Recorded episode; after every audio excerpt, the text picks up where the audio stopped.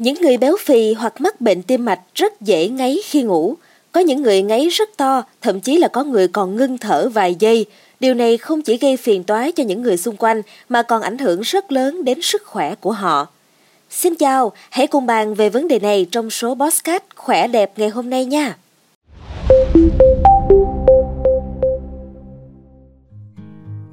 Ngủ ngáy là một hiện tượng rất dễ gặp xung quanh chúng ta.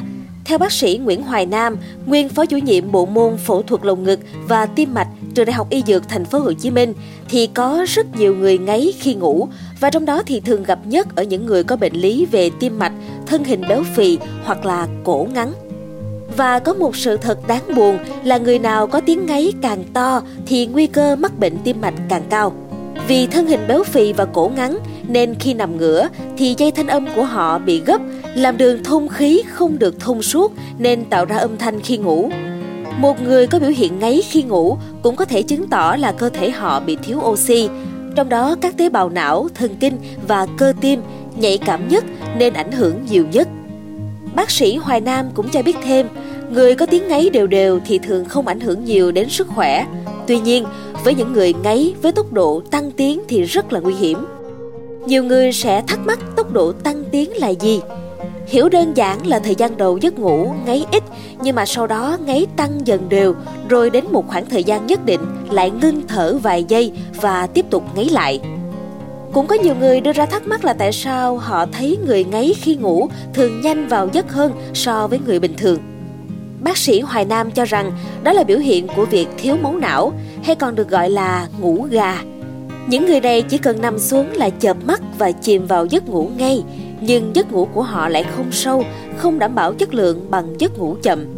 Họ cũng dễ tỉnh giấc, thậm chí là giật mình khi có động tĩnh hoặc nghe ai đó than phiền rằng họ ngủ ngáy to.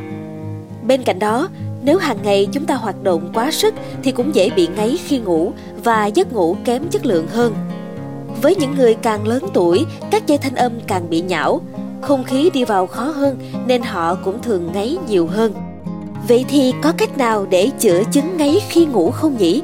Về vấn đề này thì bác sĩ Nguyễn Hoài Nam có đưa ra lời khuyên dành cho mọi người là chúng ta cần giữ cân nặng ở mức ổn định và nên giảm cân khi béo phì.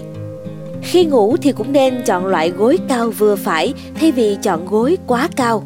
Đồng thời chúng ta phải chú ý tư thế ngủ đúng, giúp hạn chế ngáy là nằm nghiêng bên phải. Còn với tư thế nằm ngửa thì không tốt.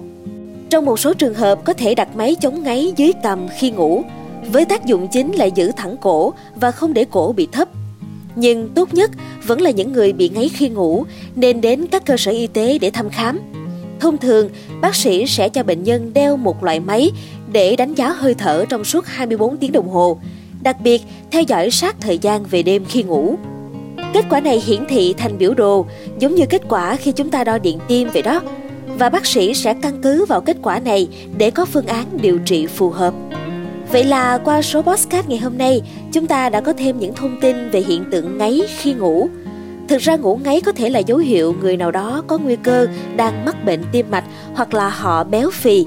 Và đặc biệt là mọi người nên lưu ý rằng để chữa ngáy tốt nhất, thì chúng ta nên đến các cơ sở y tế thăm khám để nghe tư vấn từ các bác sĩ nha. Cảm ơn bạn đã lắng nghe số Bosscat này. Đừng quên theo dõi để tiếp tục đồng hành cùng Bosscat báo tuổi trẻ trong những tập phát sóng lần sau. Xin chào tạm biệt và hẹn gặp lại.